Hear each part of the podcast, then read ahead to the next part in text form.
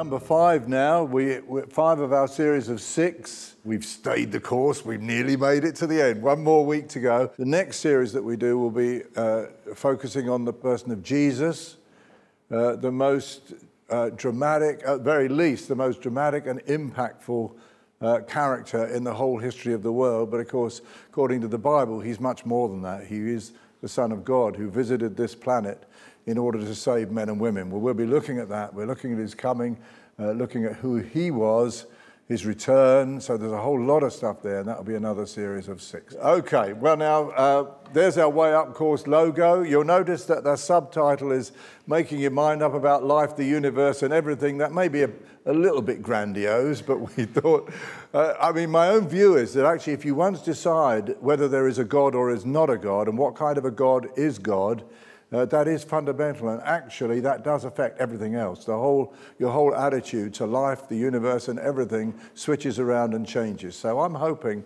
that will not be too pretentious a title for our series. Okay, foundation questions. We're still on, and the one that we're doing tonight is Who is God? Okay.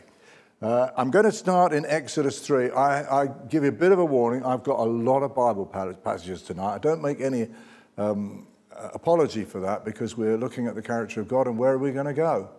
Uh, the problem for the human race, as we'll see in a minute, is that we have a terrible tendency to work out our own view of God and think that is the reality. Well, what I'm proposing tonight is that we've got to go back to the source, to God's revelation of Himself, if we stand any chance of really understanding truly who God is. So, Exodus 3 and verses 13 to 15. Uh, if you've got a Bible, do try and follow, but otherwise don't. I'm probably going to have a bit of a job to keep up with myself, to be honest. So, here we go. So, Exodus 3 Moses is, is in the desert. He's turned aside. He's seen a bush burning, but that is not consumed. And he, and interesting, as a side issue, he says, I'm going to have a look at this. And what that you see in Moses is a spiritual curiosity. He, he, you know, and that is such a gift. You know, don't believe everything that people tell you. Go looking for it and sort, sort it out for yourself. Um, and there, as he's there, a voice speaks to him out of the burning bush. Verse 13 um, Moses said to God, Suppose I go to the Israelites. I'm going to get the earlier part of the dialogue in a minute, but this part takes it up halfway through. Moses said to God, Suppose I go to the Israelites, because God said, I want to send you back to Israel and set them out of Egypt and say to them, The God of your fathers has sent me to you. And they ask me, What is his name? Then what shall I tell them?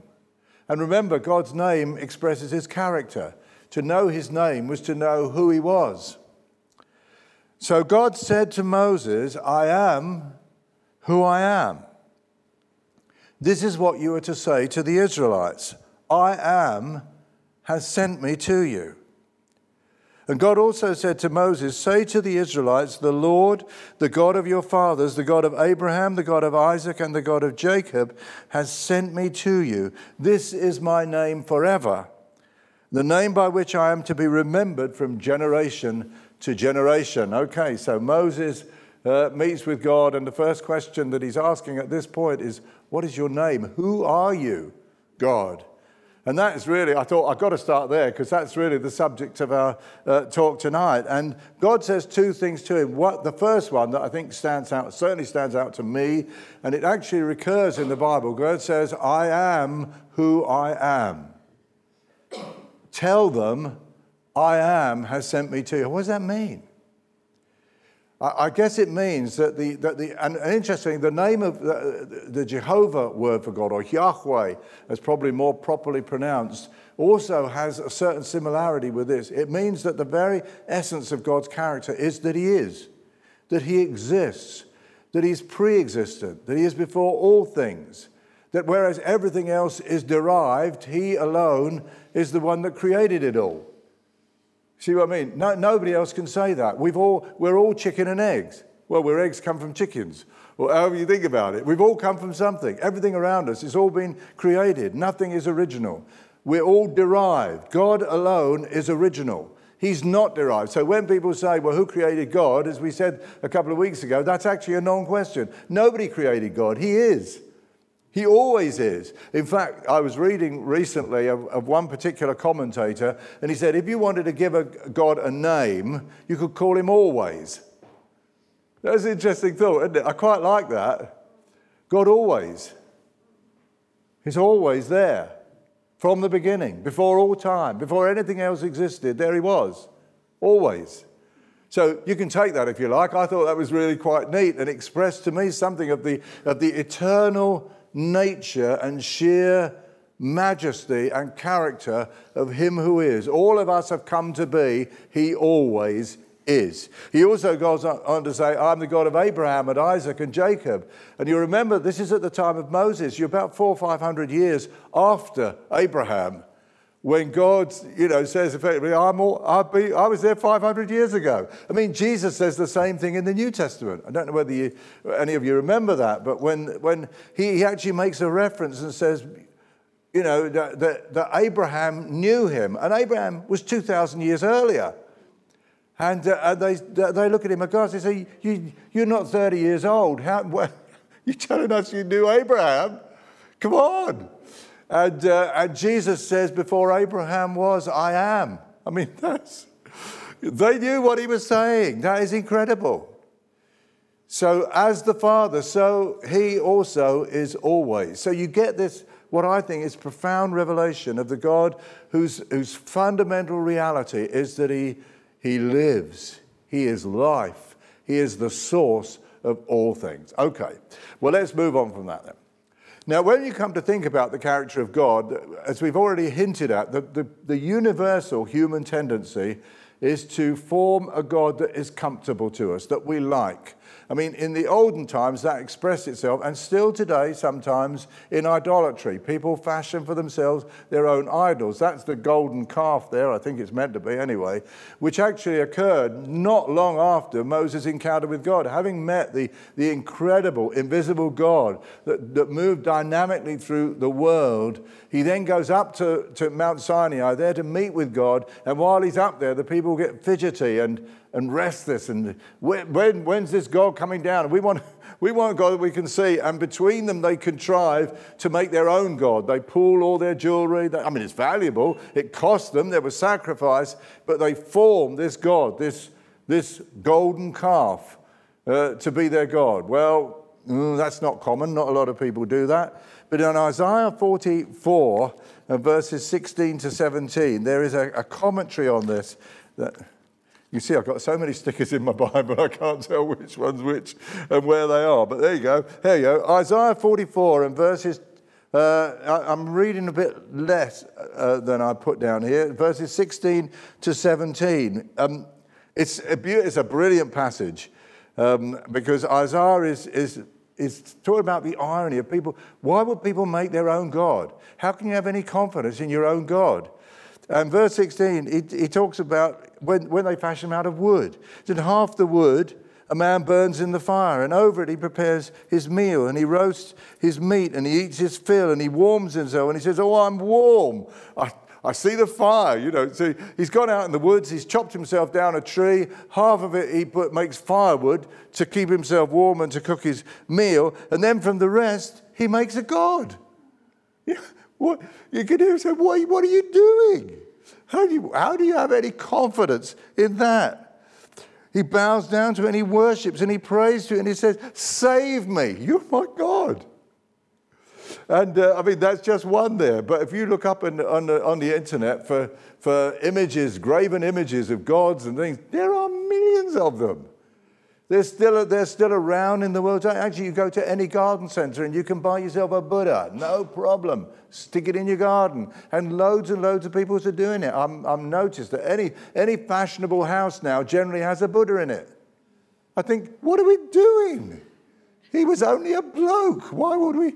But it's this, this universal human tendency to, to produce my own God and somehow to impute to that God some kind of power and influence in my life. The Bible says, don't do that when you realize There is the living God. There is the great I am, the one that has fashioned it all, that brought planets and galaxies into motion. Why would you waste your time on some pathetic thing that you shape? Now, here's an interesting one. What about modern man? Okay, you got no Buddhas in your garden, You've got none of this and none of that.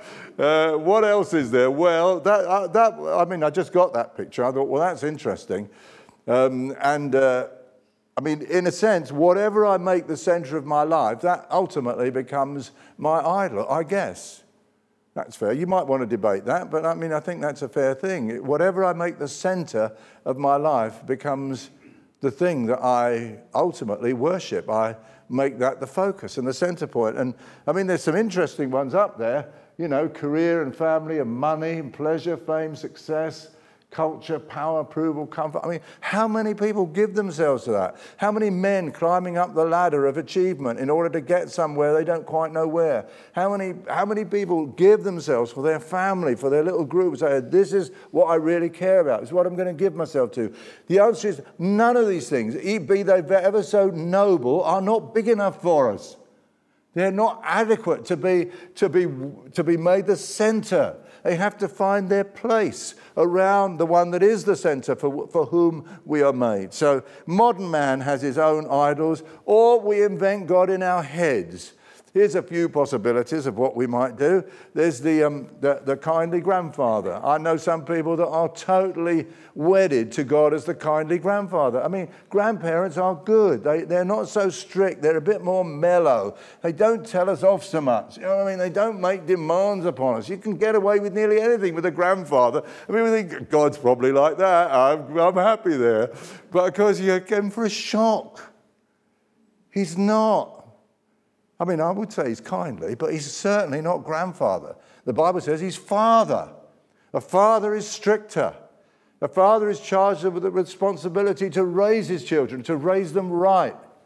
And God is a good father, kindly grandma, great provider. People who look God as a kind of uh, provider for all their needs. And, you know, I've known people that have completely spiraled away from God when God didn't answer their prayer over something. But He should have done. Why didn't He answer my prayer? Why didn't God do what I wanted Him to do? Because because He's God. It's, it's the other way round. God doesn't center His life around you. If He did, He wouldn't be God. See what I'm saying? So there you go. So this is, this is all introductory. Distant uncle. Like the kind of uncle that you hardly know the name of and you never see, lives far away, never visits, but you're aware that he's there. So for a lot of people, probably for modern man, that is often a model. You know, maybe there is a God somewhere, but, you know, he, doesn't take any notice of me, so I, you know, we agree to not have a lot to do with each other. And so you see how easy it is without actually fashioning a wooden idol and sticking something on your sideboard. You can actually have within your heart a kind of a model that is not the reality. One day we will face the reality. We will face God as He is. So it's worth knowing who it is that we're going to face. Okay, so tonight we're I was going to say six, and I've only got five fingers, so there you go. I've got a dilemma to start with. Uh, tonight, we're going to look at six aspects that are fairly recurrent through the Bible, so I feel pretty confident about them. It's not a total picture of God, but it is, I hope, help to some extent. First thing I think you can say that the Bible says about God is that He is holy. We're going to try and unpack that and see what, exactly what that means. Second thing, that God is righteous. Thirdly, that God is faithful. Fourthly, that God is love. Fifthly, now this is this might surprise you. God is meek. How could you be a whopping great big God that rules the universe and be meek? Well, that's an interesting question. I should try and give an answer to that. The Bible does seem to indicate that God is meek and joy. The joy of the Lord is your strength, the Bible says. Heaven is a very happy place. See, I mean, a lot of people think hell's a happy place because you can all go there and be extremely naughty and tell all your naughty things to one another and have a great time of naughty fellowship. No! It is the most miserable place in the entire universe or outside the universe. Heaven is full of joy. Okay, so let's have a look. Holiness. We'll go back to our picture of Moses by the burning bush. The root meaning of the word holy, I, I, when I, if I'm in a small group, you know, I often ask people, you know, what they understand by that. And you get words like pure and, you know, it's, it's quite difficult to find another word that means the same as holy. You think that? We all know, we all kind of feel we know what holy means, but the, the actual root word that both in the Old Testament and the New Testament is translated holy is simply the word to mean separate, different, apart from, unique, like nothing else, in a league of one. So when the Bible says that God is holy, it's saying actually there is no, you can't compare him to anybody. You know what I mean? If you, the moment you try and compare him, you're, you're going to probably slip into error. So, so God, is, God is alone and unique and like no one else in all the world. And, and if somebody is dedicated to be holy, then that means they've been set apart to be separate, to be belonging to God. If, if you, you know, in the temple in the Old Testament, they had utensils and stuff that was part of the furniture of the temple that was said to be holy, and it was dedicated and it was set apart, and it wasn't used for common, ordinary use. It was special uh, in order to be used for God. So that's the meaning of the word holiness. So when we go back to Exodus chapter 3, the early part of that bit that we were reading earlier, there we go. Exodus chapter 3. Now, Moses was tending the flock of Jethro, his father in law. This puts it in its historical context. The priest of Midian, and he led the flock to the far side of the desert. And he came to Horeb, the mountain of God. And there the angel of the Lord appeared to him in flames of fire from within a bush. And Moses saw that though the bush was on fire, it did not burn up. So Moses thought, I will go over and I will see this strange sight why the bush doesn't burn up. When the Lord saw that he'd gone over to look, God called to him from within the bush, Moses, Moses. And Moses said, Here I am. Do not come any closer, God said. Now, I mean, they're not in a church. They're not, you know, they're not like in some sort of special place, or you would have thought so. But he says, Do not come any closer. Take off your sandals, for the place where you are standing is holy ground. Because God was standing there. He, he transformed it by his presence. Because he was there, it became holy because he is holy. And then he said, I am the God of your father, the God of Abraham, the God of Isaac, and the God of Jacob. At this, Moses hid his face because he was afraid to look at God. And what's actually going on here? Well, I mean, God says to him, Don't come any closer for a start. So there's something about God's holiness which is a bit unapproachable. And we come across this on a number of occasions. Take off your shoes so that you need a certain amount of respect and, you know, and, and understanding that you're coming into the presence of one way beyond you, out of your league uh, Moses. The place that you're standing on is holy ground, where we've already sort of touched on. It was holy because God was there. God made it holy by his presence. And we find, interestingly enough, and again, quite, he's afraid to look at God. He's suddenly overwhelmed with a sense of his, of his own inadequacy. And, and, uh, and fact, again, we get that later on with Isaiah. I, I shouldn't be here. I'm out of my depth. I'd like to go somewhere else, please, if I possibly could. I wish I hadn't turned away to look at this bush that is burning but is not consumed. So you get a good picture of it there. But then later on in Mount Sinai, I mean, that is actually a picture of what I believe is the actual Mount Sinai. You'll notice that it's all black on the top. It's black on the top because the Bible says something over 3,000 years ago, God descended upon it in fire. I mean, we'll read that uh, in just a minute. But uh, let's have a look and see what it says in Exodus chapter 19 and verse 16 through to 19. And on the morning of the third day, there was thunder and lightning with a thick cloud over the mountain and a very loud trumpet blast. Everyone in the camp trembled. That must have been some kind of a trumpet blast. I can imagine that. Really awesome. And then Moses led the people out of the camp to meet with God, and they stood at the foot of the mountain. And Mount Sinai was covered with smoke because the Lord descended on it in fire, and the smoke billowed up from it like smoke from a furnace. And the whole mountain trembled violently, and the sound of the trumpet grew louder and louder. The people were already trembling, mind you, but it's getting louder and louder. And Moses spoke, and the voice of God answered him. And then, of course, it goes on to describe it. I mean, people have actually gone up that mountain and they said that it's just an ordinary mountain with all the rocks and stones on it, but they've all turned black. It's like they've turned to obsidian. They've kind of got glazed over, like they've been subjected to some enormous heat. So I find it interesting that the mountain is still there today where God came down. It's hardly known. It's actually now been fenced off by the Saudis so that nobody can get near it because it's supposed to be an ancient monument. Well, it surely is an ancient monument, no doubt about that. But, but you get the sense here of massive power, of God that is out, you know, it's, it's I think the word really, that is the comma is out of our league. You know, you often, you often say things are out of your league, don't you, when you're, when you're in front of something that is beyond you. That, that, is the, that is the sense of holiness here. Massive power and uh, an unapproachable purity. Don't come near, says God. If you come near, you will probably die. I mean, God doesn't want to kill him, but there is something incompatible. There is something about His holiness that makes us burn and sizzle.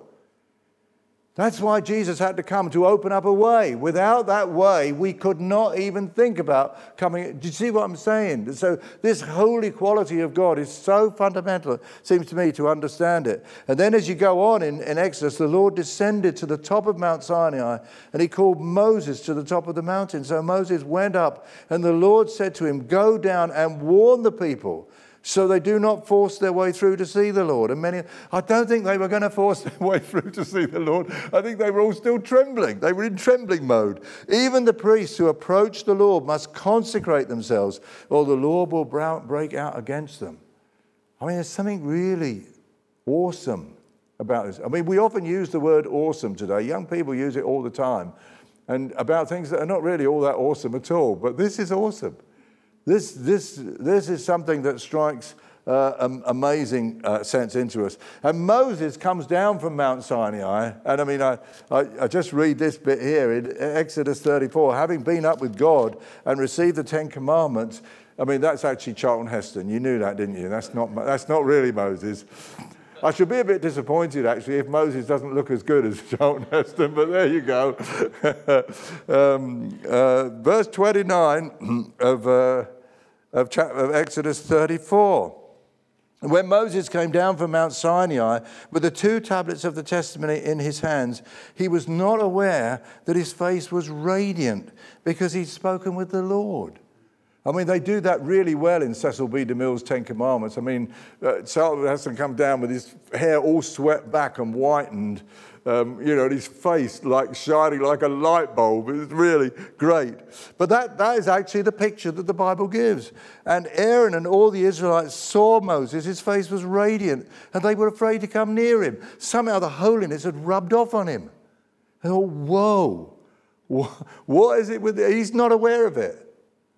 Uh, but it had rubbed off on him and shone in his face. And Moses called to them. So Aaron and all the leaders of the community came back to him, and he spoke to them. And afterwards, all the Israelites came near him, and he gave them all, they obviously overcome it, all the commands the Lord had given him on Mount Sinai. Then Moses finished speaking to him, and he put a veil over his face. So they hadn't totally come to terms with it. And what is it with this man? You know, they were uncomfortable. And there is something about that. You know, that, that's why often people, to some extent, feel slightly uh, awkward in the presence of God. I mean, it's not easy. You, you can't just rush in before Him. And you can get a sense of that here. Okay. Uh, Isaiah in the temple shows the same kind of things. I've just kind of run through uh, a few passages here, but Isaiah chapter 6 tells of his calling to serve God. And he, and he goes, in the year that King Uzziah died, I saw the Lord seated on a throne, high and exalted. The train, the train of his robe filled the temple, and above him were seraphims, each, seraph, sorry, each with six wings. With two wings they covered their faces, with two they covered their feet, with two they were flying, and they were calling to one another, Holy, holy, holy is the Lord Almighty. The whole earth is full of His glory. The sound of their voices, the doorposts of the threshold shook, and the temple was filled with smoke. Woe is me, I cried. I, I wish I hadn't come in here this morning. uh, what have I done? You, you get the sense of it. It's a man, it's too big for me. And, uh, and, and the, the angels are flying around the place. The whole temple is full of it. And this majestic vision fill, fills it. And, and, they, and the angels call, and the thresholds shake. And I can imagine that Isaiah was thinking, what happens if the guy on the throne speaks? This is gonna, it'll bring the place down. Woe is me, I cried, I am ruined. For I am a man of unclean lips, and I live among a people of unclean lips, and my eyes have seen the King, the Lord Almighty. And he knew what he'd seen. And one of the seraphs flew to me with a live coal in his hand, which he'd taken with tongs from the altar. And with it he touched my mouth, and he said, See, this has touched your lips. Your guilt is taken away and your sin atoned for. Universal response to the holiness of God is, is fear and trembling. I don't know when I want to do it, but the glorious thing that happens, of course, as he comes into the presence of God, is that he is cleansed and redeemed. And then I heard a voice of the Lord saying, Whom shall I send and who will go for us? And I said, Here am I. Send me. What transformation. You know, he'd gone from a trembling wreck, woe is me, saying, I'll go. I'll, I'll go. And what, I mean, that touch was, was the mercy and the love and the grace of God, which trust came across to him there in the temple. So that passage there, you notice his experience of awe. That, that's universe. That's what holiness does. Holiness gives us a sense of awe. And see, often people get it in nature. You know, they kind of look at a view or a sunset or a mountain, but that's nothing. That is nothing compared with the creator of nature. You realize, you know, if you, if you look out at the amazing, awesome things that God has created, that is nothing to the Creator Himself. Okay, there are a few other passages. I'm not going to take a long time on them. I'll kind of uh, brush through them a bit. Isaiah 40 and verses 21 to 26. Let me just uh, read that one. Do you not know? Have you not heard? Has it not been told you from the beginning? Have you not understood since the earth was founded? He sits enthroned above the circle of the earth, and its people are like grasshoppers. He stretches out the heavens like a canopy and spreads them out like a tent to live in. He brings princes to naught and reduces the rulers of this world to nothing. No sooner are they planted, no sooner are they sown, no sooner do they take root in the ground than he blows on them and they wither, and a whirlwind sweeps them away like chaff. To whom will you compare me? Or who is my equal, says the Holy One? Lift your eyes and look to the heavens. Who created all these? He who brings out the starry host one by one and calls them each by name because of his great power and mighty strength, not one of them is missing. So the holiness of God is, a, is a, in one sense, an immense power, but it's also purity. There's moral quality to it. There's also radiance and glory and an otherness that, uh, that blows our minds away. And, uh, and uh, as I say, we often try and reproduce that. You know, if you go to a pop concert, they will put you like banks and banks of whopping great big speakers, massive amplifiers, flashing lights, loads of color. What are they trying to do? They're trying to, they're trying to reproduce the glory. God doesn't need any of that.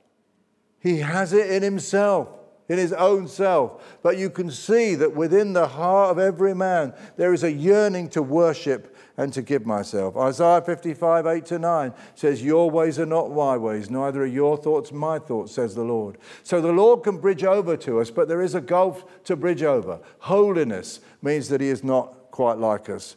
In Revelation 1 and verses 12 to 18, we see Jesus, the risen Christ, uh, pictured for us, and his hair like, like flames of fire, and his garments shining and glistening, the holiness of God that comes right through in that. The key to understanding, this is my final point. I've taken a long time because I think holiness is quite key. Uh, the key to understanding God's character is to realize that He's actually beyond our understanding. If that doesn't sound completely double Dutch, to realize that it's only as He reveals Himself to me as he says, this is what I'm like, it's only at that point that we really get some sense of it. So, holiness, I believe, is pretty key. Righteousness, number two, that's also quite key and doesn't get spoken of such a lot. Uh, that's a, a, passage there from Amos chapter 5. Take away from, uh, take away from me the noise of your songs. I will not listen to the sound of your harps, but let justice roll down like waters and righteousness like an everlasting stream. God the Bible says, is a righteous God. He is actually the author of right and wrong. He is the one that gave us our conscience. He's the one that gives us our senses of right and wrong, although I have to say it's not always totally accurate. God Himself is passionate about righteousness. And he's created a universe which is moral. That doesn't mean everything works out according to his will, but ultimately, as you sow, so you reap. It will ultimately come right in the end according to God's purposes. And we carry that passion with us. It's a bit distorted sometimes, but I can remember, even as a child, if I was ever punished unjustly, I found I, I rose up inside. I was so cross. Anybody ever have felt that? You, you, we feel that all through our lives. So, I mean, we're very conscious of a sense of right and wrong if we are unjustly treated. You know what I mean? We, we kind of, so it's quite deeply in our character. I say we are a bit self orientated, so it's sometimes distorted. But I think we can sometimes feel it for other people too. You know, if you see, if you see somebody being attacked in the street, you, you rise up inside. You know, you might be scared out of your wits, but you want to do something about it. You want to see, you know, we, loads of the, the dramas that we watch are moral tales where we expect that the good people are going to be vindicated and the bad people are going to get their comeuppance, don't we? You know what I mean? You ever watch a film where it doesn't happen like that, you don't like it. I, I don't want to watch a film where they don't. So deeply in us, there is this moral sense, this planted by us by God who is right. The difference is, however, He defines what it is. We don't. We think we do. You know what I mean? I, I know what's right. No, you don't. You know, we often only know a little bit of it. God alone understands. Some people say, well, if I ruled the world, it wouldn't be like this at all. I don't know what God's doing, doing this, that, and the other. What do you know, little man? Why, why would you say that? God is, the, God is the one that is ultimately good. He created goodness, He defined it, He just told us what it is. So righteousness then is key. Amos chapter 5 uh, has a, again, a, a, there's such a lot of good passages here, so bear with me. I mean, it is the Bible, so I thought, well, actually, it's better than me rattling on, isn't it? I'll just, I'll just read you a whole load of Bible tonight and you'll be all right. Uh, so, verse 10 you, you hate the one who reproves in court and despises him who tells the truth. This is, this is God, through the prophets, speaking to his generation where injustice was rife, where the poor were often oppressed. You trample on the poor and force him to give you grain. Therefore, though you have built stone mansions, you will not live in them. Though you've planted lush vineyards, you will not drink their wine. You will get your comeuppance, says God. For I know how many are your offenses and how great your sins. You oppress the righteous and take bribes. You deprive the poor of justice in the courts. Therefore, a prudent man keeps quiet at such times, for the times are evil. When the good are silent and the evil make a noise, that's what was happening in those days. And you get a sense of God, God hates oppression. He hates people bullying and pushing down other people. God hates that. God hates lying and deceit and untruth. God hates hypocrisy. God hates people pretending and not actually being themselves. God hates evil because He is totally good. God hates corruption. So, I mean, I mean, that's the negative way of putting it. God loves goodness and all the other things. But God hates all this stuff that corrupts and spoils and damages. And of course, you, you've got to say, we've all got a bit of that in us. We're all a bit naughty when nobody's looking. So, what are we going to do? You know, what do we do with the righteousness of God? What, what, doesn't that put me under condemnation? Yes, it does. We, we have to face that first of all. I mean, the Bible talks about heaven and hell. What do you do about heaven and hell? They say that nobody ever speaks about hell anymore, but Jesus talks about it a lot. He says that actually the choices that we make in our life have an end goal to it. There's the sheep and the goats. There's one way or the other way. That's not because God's not loving. God is totally loving. It's the way that it has to be because of his righteousness. So if I read these verses here in Matthew 13, uh, hopefully that'll kind of make it clear. Uh, Matthew 13 and verses 48 to 51. Uh, once again, the kingdom of heaven is like a, a net that was let down into the lake and caught all kinds of fish. And when it was full, the fishermen poured it up on the shore. And then they sat down and they collected the good fish in baskets. They threw the bad away. And this is how it will be at the end of the age. So, according to Jesus, the world is moving towards a denouement, a harvest. It's called different things, but harvest is one of them. The angels will come and separate the wicked from the righteous and they will throw them into the fiery furnace, and there there will be weeping and gnashing of teeth. Have you understood all these things? Jesus asked. So that's, that's pretty heavy. But you, you can't actually escape it. God is totally moral. There is going to be no badness in heaven whatsoever. It won't get through. There's like a, a net that stops it getting through. So, what is to become of us? Well, I want you to look at, at Luke chapter 12 and verses 1 to 7. Meanwhile, when a crowd of many thousands had gathered so that they were trampling on one another, Jesus began to speak first to his disciples saying, Be on your guard against the yeast of the Pharisees, which is hypocrisy. There's that word hypocrisy again. There is nothing concealed that will not be disclosed, or hidden that will not be made known. What you've said in the dark will be heard in the daylight, and what you whispered in the ear in the inner rooms will be proclaimed from the rooftops. It's all going to be blown out, out uh, wide. I tell you, my friends, now this is the key bit do not be afraid of those who kill the body and after that can do no more, but I will show you whom you should fear. And that's in the sense of awe, respect. Fear him who, after killing the body, has the power to throw you into hell. Yes, I tell you, fear him. Now, you know, you could be feeling quite depressed now. You know, this is not, this is not sounding good. I have a feeling I would not make this through. I don't think I'll pass my morality exams when it finally comes to it. But then Jesus goes on Are not five sparrows sold for two pennies? Yet not one of them is forgotten by God. Indeed, the very hairs of your head are all numbered. Don't be afraid. You are worth more than many sparrows. In other words, though by God's righteousness I'm struggling, I will not make it through. Am I not worth more? Am I not worth more? Will not God bend over backwards to save me? Anyway, of course He will.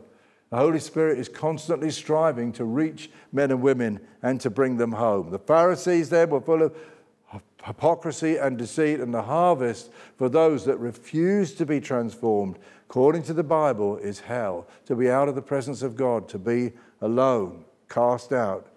Fear Him Respect and trust and awe is appropriate to God and God alone, not anybody else, not men.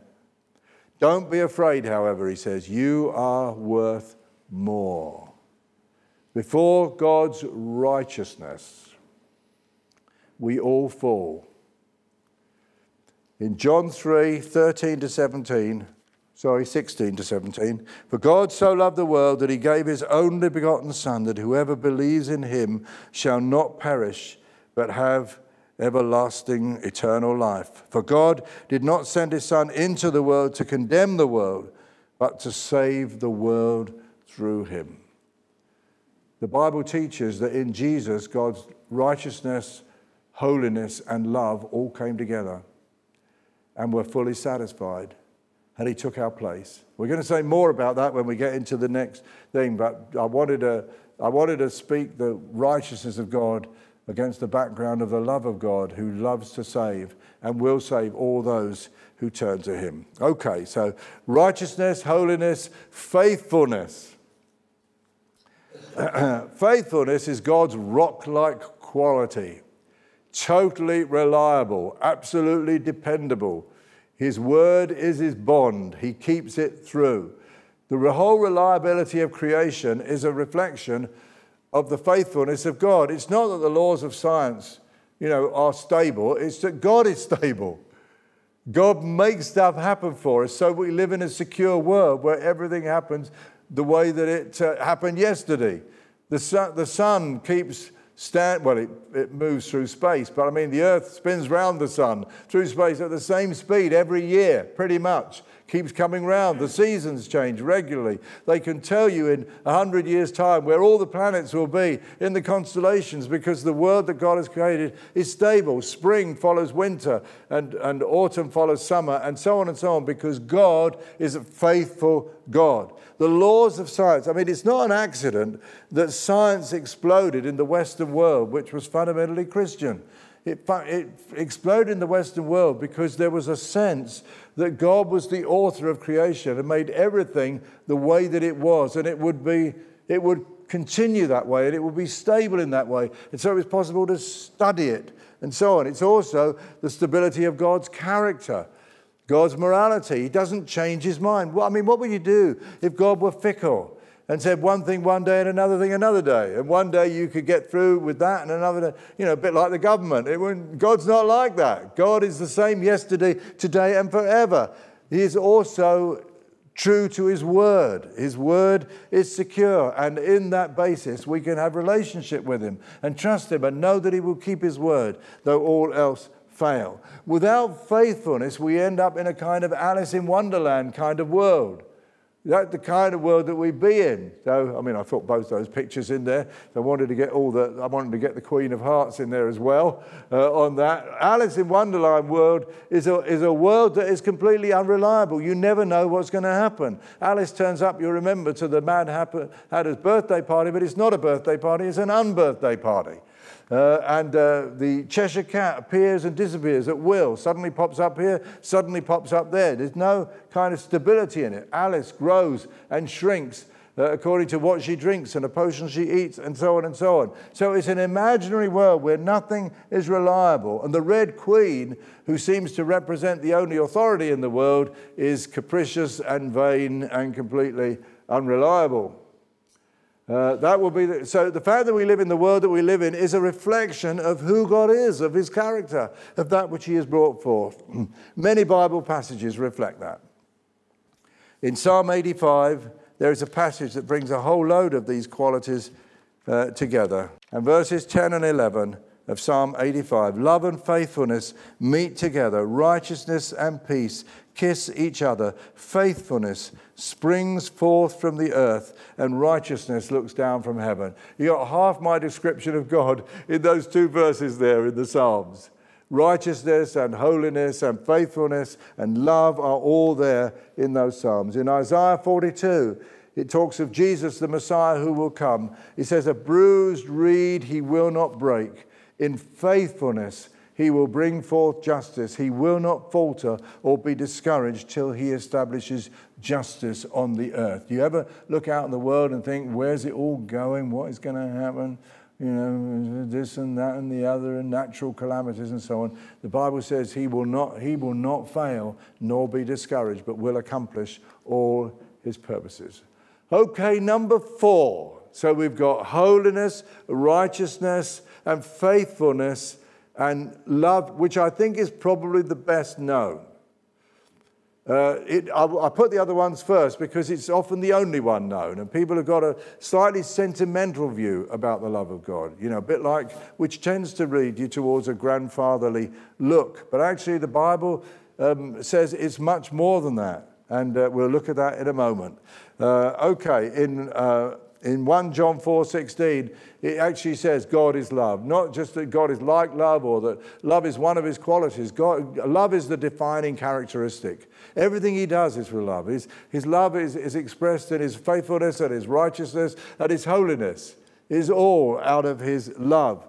Um, and in uh, Hosea chapter 3, there's a couple of verse, uh, passages here from Hosea, but Hosea chapter 3, verse 1, uh, the Lord said to me, This is the Lord speaking to the prophet, Go and show your love to your wife again.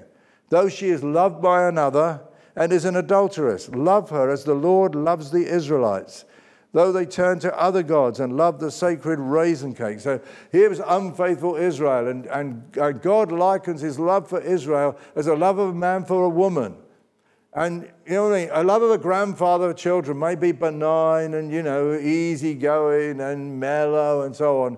But a love of a man for his wife has passion, it, it has demands. He asks something of her. He doesn't just say, please yourself, do what you like. So God, the Bible says God's love is like that. God is passionate. The Bible says he can be a jealous God as well. It's also like the love of a, of a, of a father for his child. A bit further on in Hosea chapter 11, there is a, a quite, well, I find it quite a moving passage. When Israel was a child, God says, I loved him, and out of Egypt I called my son. And the more I called Israel, the further they went from me. You know, the kind of heartbreak of that. They sacrificed to the Baals and they burned incense to images. But it was I that taught Ephraim to walk, taking them by the arms. They did not realize that it was I who healed them. So God is like a father to the people, and He carries them like a parent carries a small child, and so on. They didn't realize it. I led them with cords of human kindness, with ties of love. I lifted the yoke from their neck. I bent down to feed them. Will they not return to Egypt? Will not Assyria rule over them? Because they refuse to repent. And then God kind of gets, gets angry. Because you know, you can get angry with your children, can't you? Nah. Well, you probably can. And God says, Swords will flash in their cities, will destroy the bars of their gates, uh, put an end to their plans. My people are determined to turn from me. Even if they call to the Most High, He will by no means exalt them. God says, it doesn't actually say, blow you all. Excuse me saying that. You know, it's, it's, like the Lord is completely fed up with them. I've looked after them and kept them and nurtured them and led them like a parent cares for a toddler all through the difficult years. And then, uh, and then he goes on, but how can I give you up? O Ephraim? How can I hand you over, Israel? How can I treat you like Admah? How can I make you like Zeboim? My heart is changed within me. All my compassion is aroused. I will not carry out my fierce anger, nor will I turn and devastate Ephraim, for I am God and not man, the Holy One among you, and I will not come in wrath. So the, the, the, story of Israel is a story of God's love and mercy triumphing over their disobedience and rebellion. For God loves them as a father loves a child. And so God uh, loves us and longs for us to come follow him. You'll notice, as we've already said, it's not the love of a grandfather. God's love is something deeper and more passionate and more beautiful uh, and fuller than that. We are preoccupied by love. It's stamped in our character, as all these characteristics of God are. We find them again and again. I, I, typed into the internet for images of romantic novels, and I got that montage of loads of them. I haven't read any of them. Uh, probably you haven't either, and probably not worth looking at them. But I mean, when you go from books, you go to films, there are films that are full of love interest in one way or another. Films and novels are full of it. In fact, human beings are captivated by it. Most films have some sort of romance, some sort of love. Sometimes it's love of parents for children, and, but there's always relationship and love there somewhere. TVs and soaps have the same sort of thing. There's always a kind of love interest.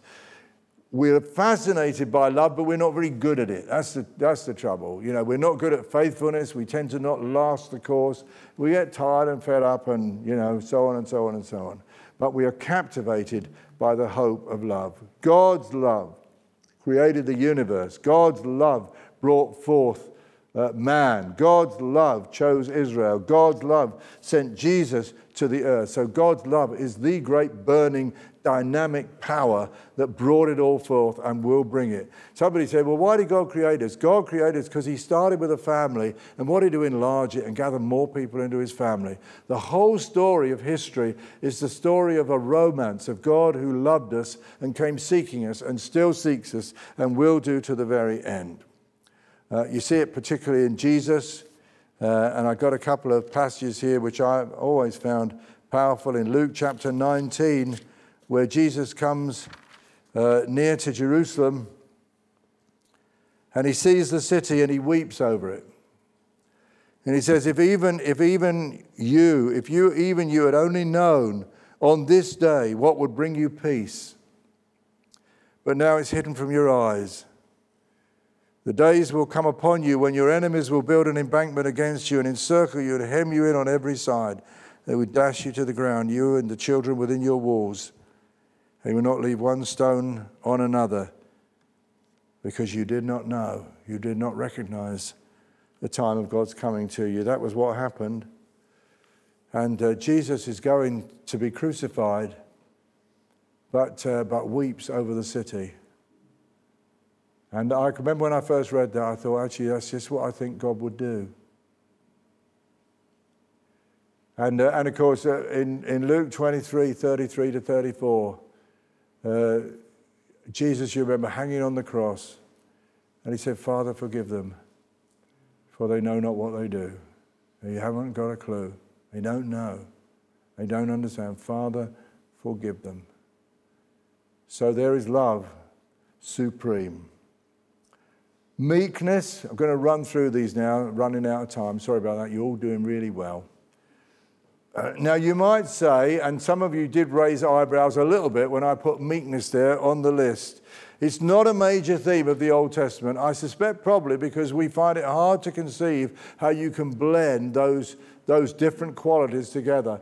And one of the things that has struck me is that, that that, that God's character is so paradoxical, it's very hard for a human being to even contain all these qualities. We tend to sort of slip into one rather than the other. but there are clues. In Proverbs chapter 16 and verse 5, the Lord detests all the proud of heart be sure of this, they will not go unpunished. You think, well, well, God can't be proud if he doesn't like proud people. Well, so it seems to me.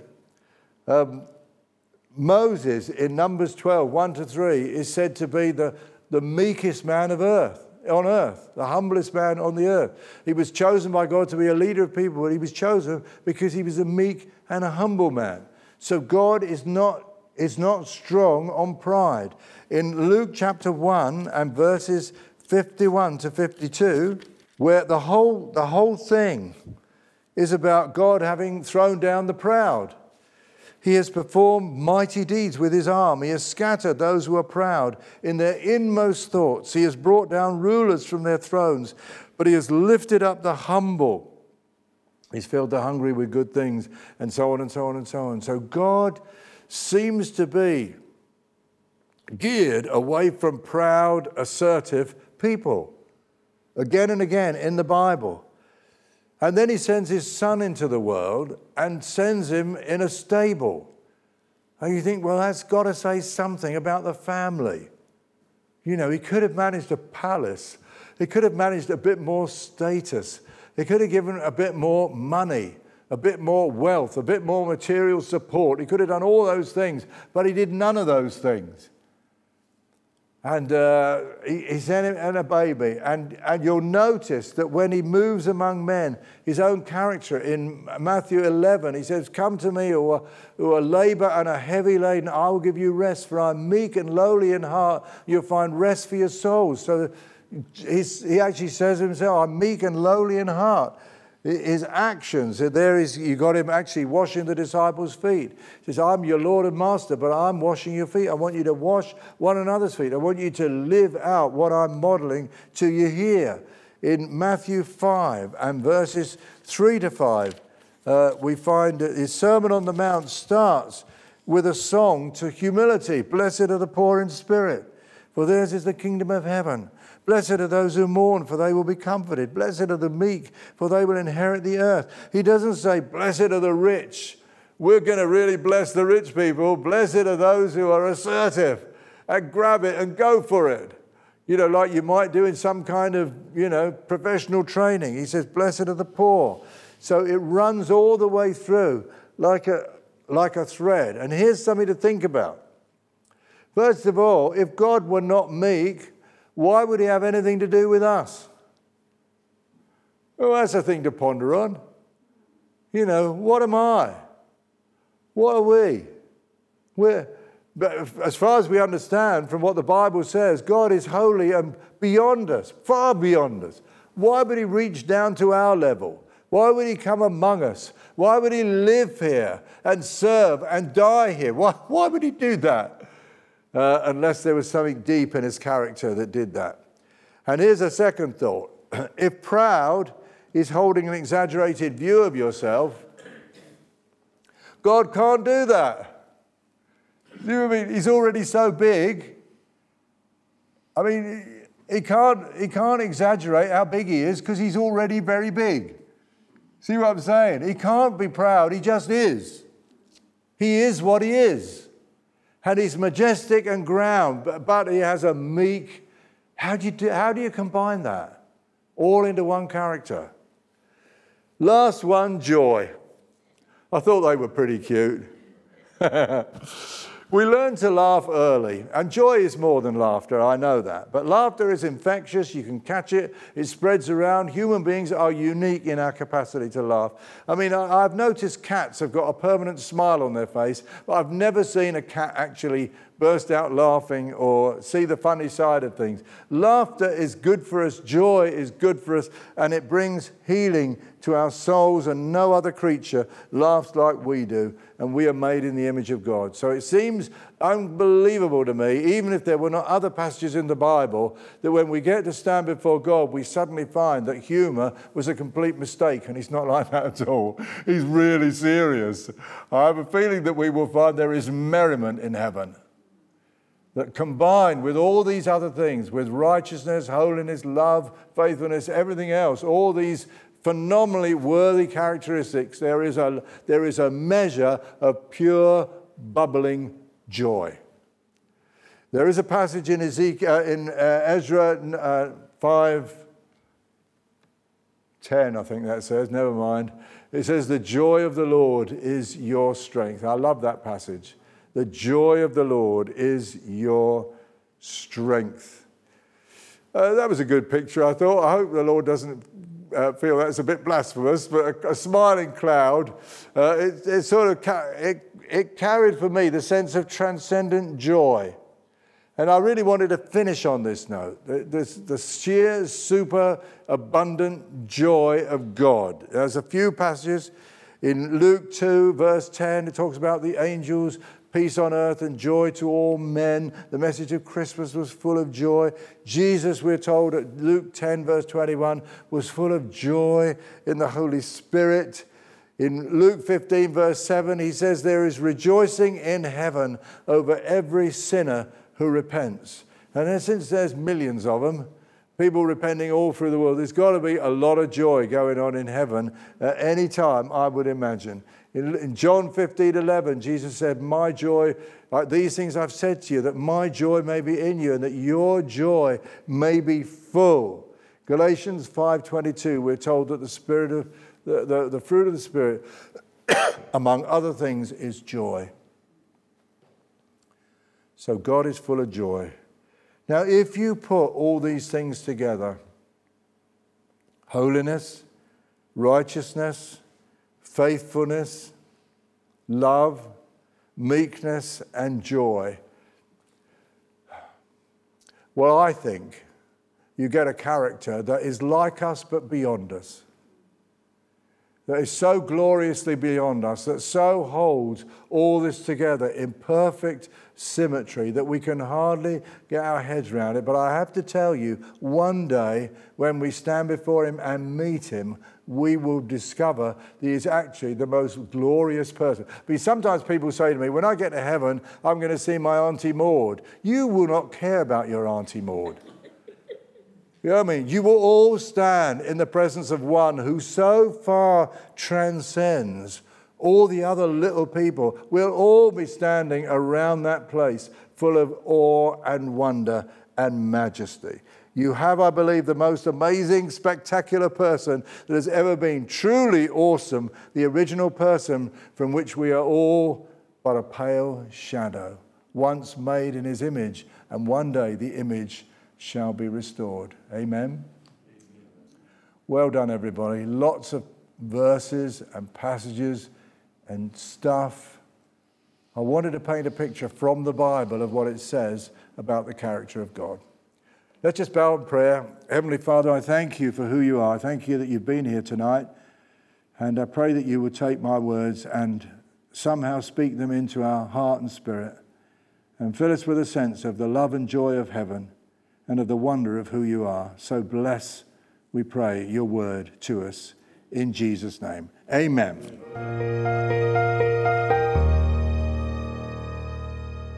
Okay, here's a, here's a good one. I'm, how do you, I think this is Karen, she's had to go now, but she wanted to leave a question. How do you, that's me, envisage God when you pray? That's an interesting one, isn't it? I think, I think it's a combination of, of Jesus, but a slightly older, uh, more serene, uh, and uh, version of Jesus, like his, his dad.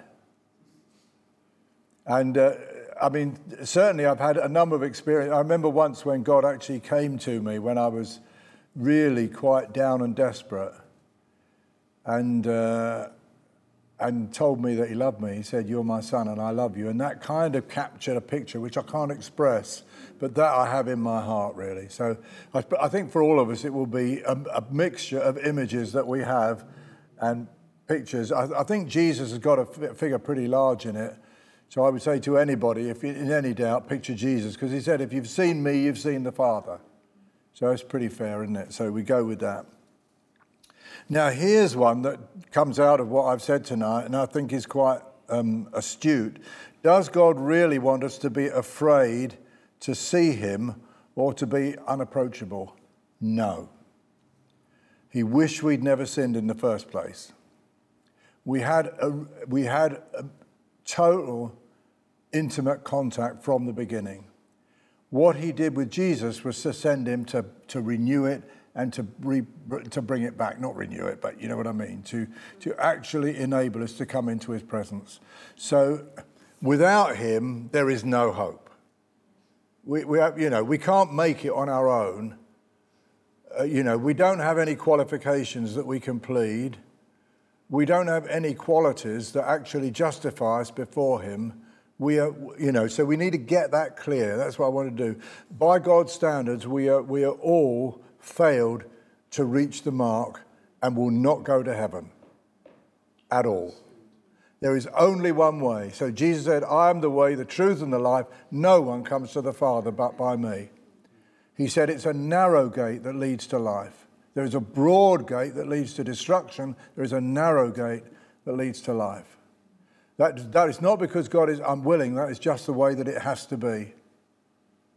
Heaven is what it is, and heaven won't change. I mean, you think what would happen if God let all sinful people into heaven without being redeemed? It would very soon become like earth.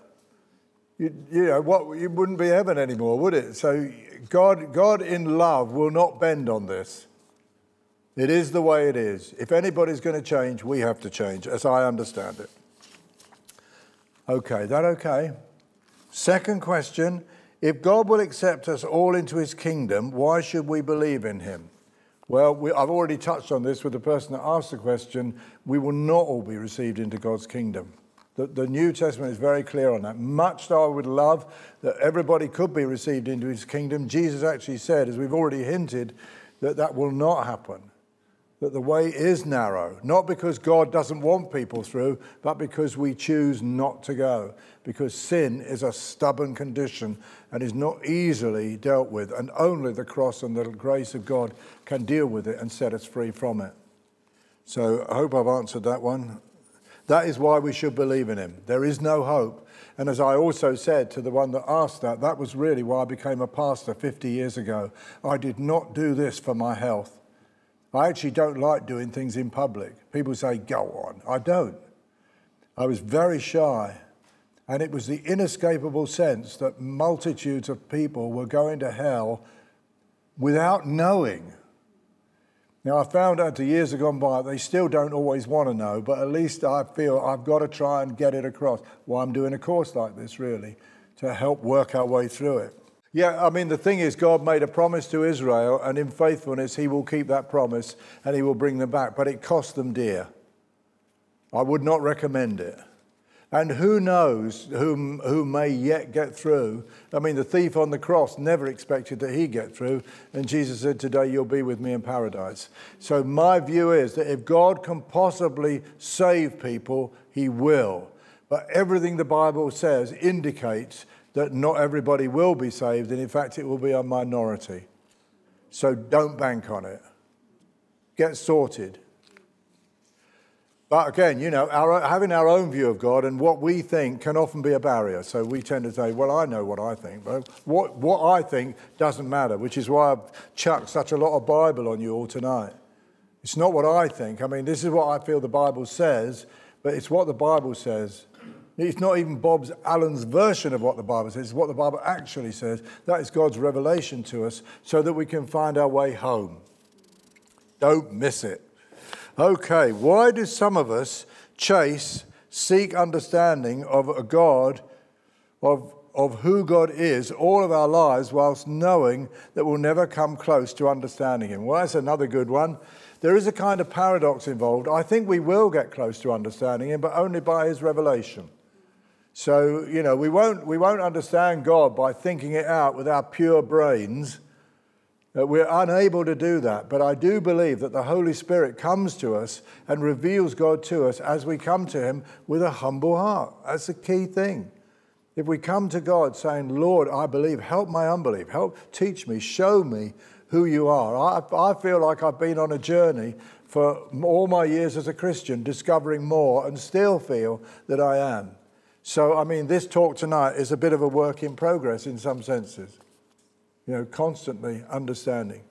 But it is a, it is a, it is a glorious voyage of discovery. And in a sense, it's like any relationship, isn't it? You know, I mean, it, it, Deborah and I, we are just coming to our golden wedding anniversary. Thought I'd just put that in there. and we feel that's a little bit of an achievement along the way. But I mean, for 50 years, we've been walking together and learning about each other. And we don't know everything, do we? I mean, I know most, I think. And she probably knows even more, but we don't know everything. And that is part of the richness of a relationship. You know, we, we don't get right inside another person's soul to see them on the inside.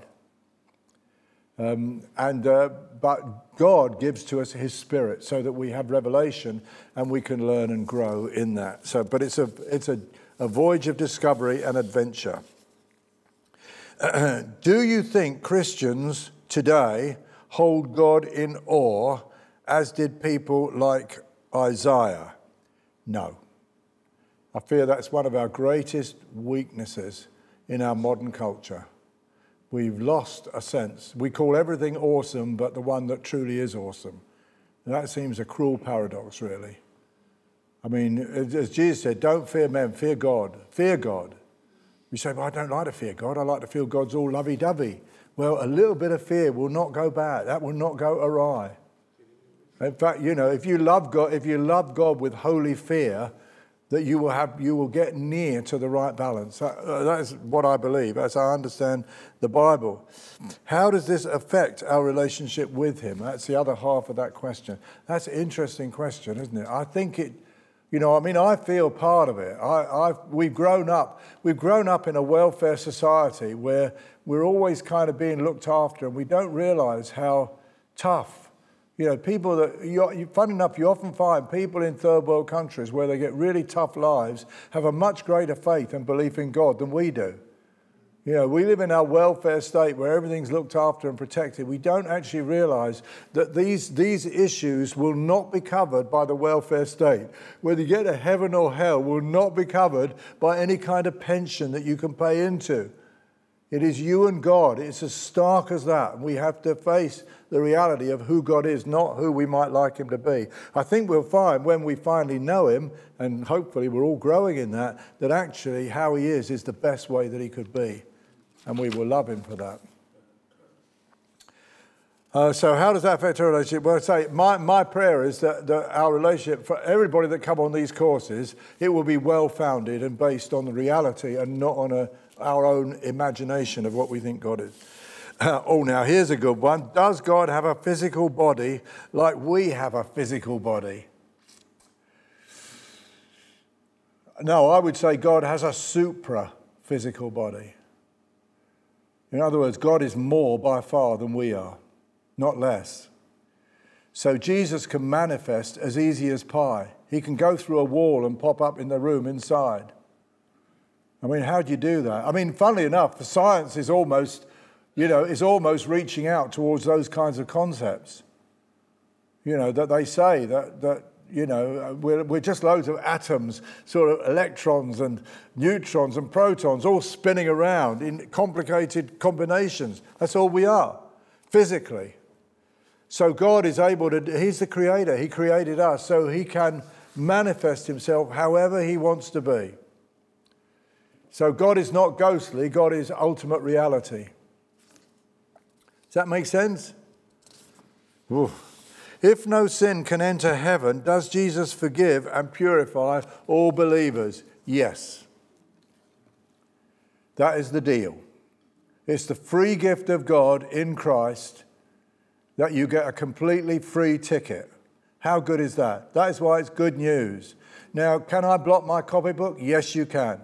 But everything indicates that once you've committed your life to Him, there is a kind of an open channel and you can receive forgiveness again and again. The Bible says if we confess our sins, He's faithful and just to forgive us our sins and cleanse us from all unrighteousness. A good news that saved us once and then left us to, mu- to, get, to delve into the mud and get all mucky again and had no answer for that wouldn't be very good news, would it? You know what I mean? Human experience is that we mess up all over the place. Even, even when we come to moments of high commitment, faithfulness and, and sticking, sticking with it is not a strong human characteristic. So we've been marred in some of our fundamental characteristics. So we need really a gospel, a good news that can cover the reality of what human beings are. Is that okay?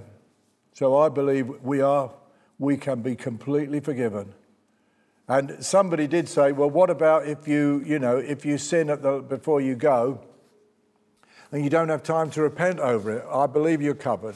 I think if you've already had a relationship with Christ and you've walked with Him, He knows that and you're covered. As far as the east is from the west, so far as He removed our sins from us. So they are covered, forgiven, and you are uh, reinstated and in God's presence. Good. Okay, that's done all the questions. Any others that come just as a matter of interest while we're talking? Yeah, the one about can God manifest in a body? Yes, yes. Yeah, God is spirit. But, but spirit, as far as I can understand, is a much higher level of being. So, you know, if, you, if you're that higher level, you can manifest in lower levels, no problem. So God is spirit, but, you know, we're spirits. But we're spirits in bodies, but we don't have the creative capacity that God has. But God could manifest in body as well. He did as Christ. Does God have a body? Yeah, he did that in Jesus, of course. So he manifested himself in the flesh and, and can do that. What would God look like? Well, that kind of follows from that, doesn't it? I'm sure he does not look like a spider or a caterpillar.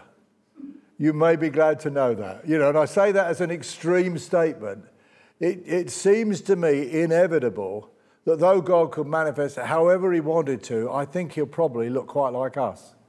That is my instinct. I can't say that. But I think he'll shine a lot brighter. I think he will exude power beyond anything that we've ever known. That would be my sense. But I think his, his actual shape, I don't think he'll be like a cloud of smoke wafting about you know, like an ethereal spirit. I think he will be embodied in some glorious way. And certainly the book of Revelation shows God, you know, sitting on the throne. And, uh, and while I'm not sure there's a clear picture of who he is, there is such dynamic power and energy that emanates from him.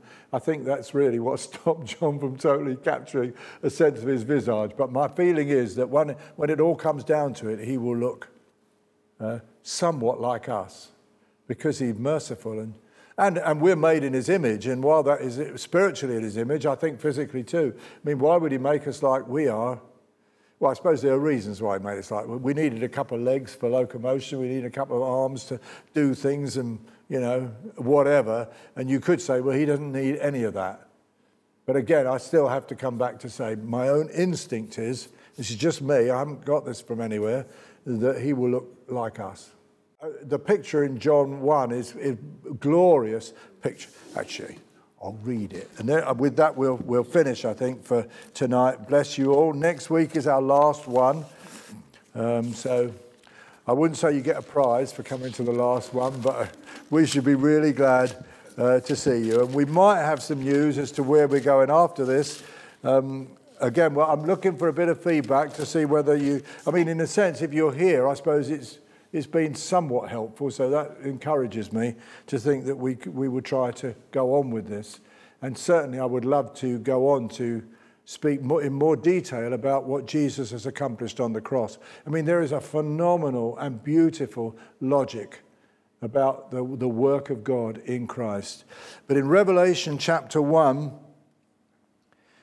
and verse 12, he says, I turned around to see the voice that was speaking to me. And when I turned, I saw seven golden lampstands.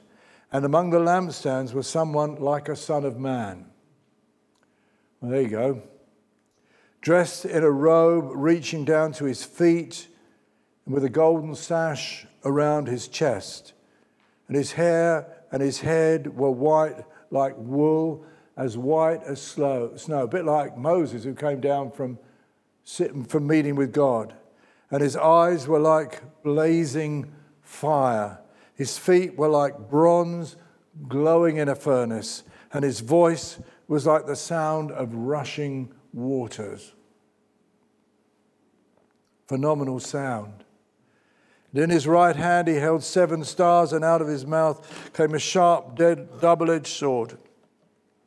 And his face was like the sun shining in all its brilliance. And when I saw him, I fell at his feet as though dead. Well, that's it.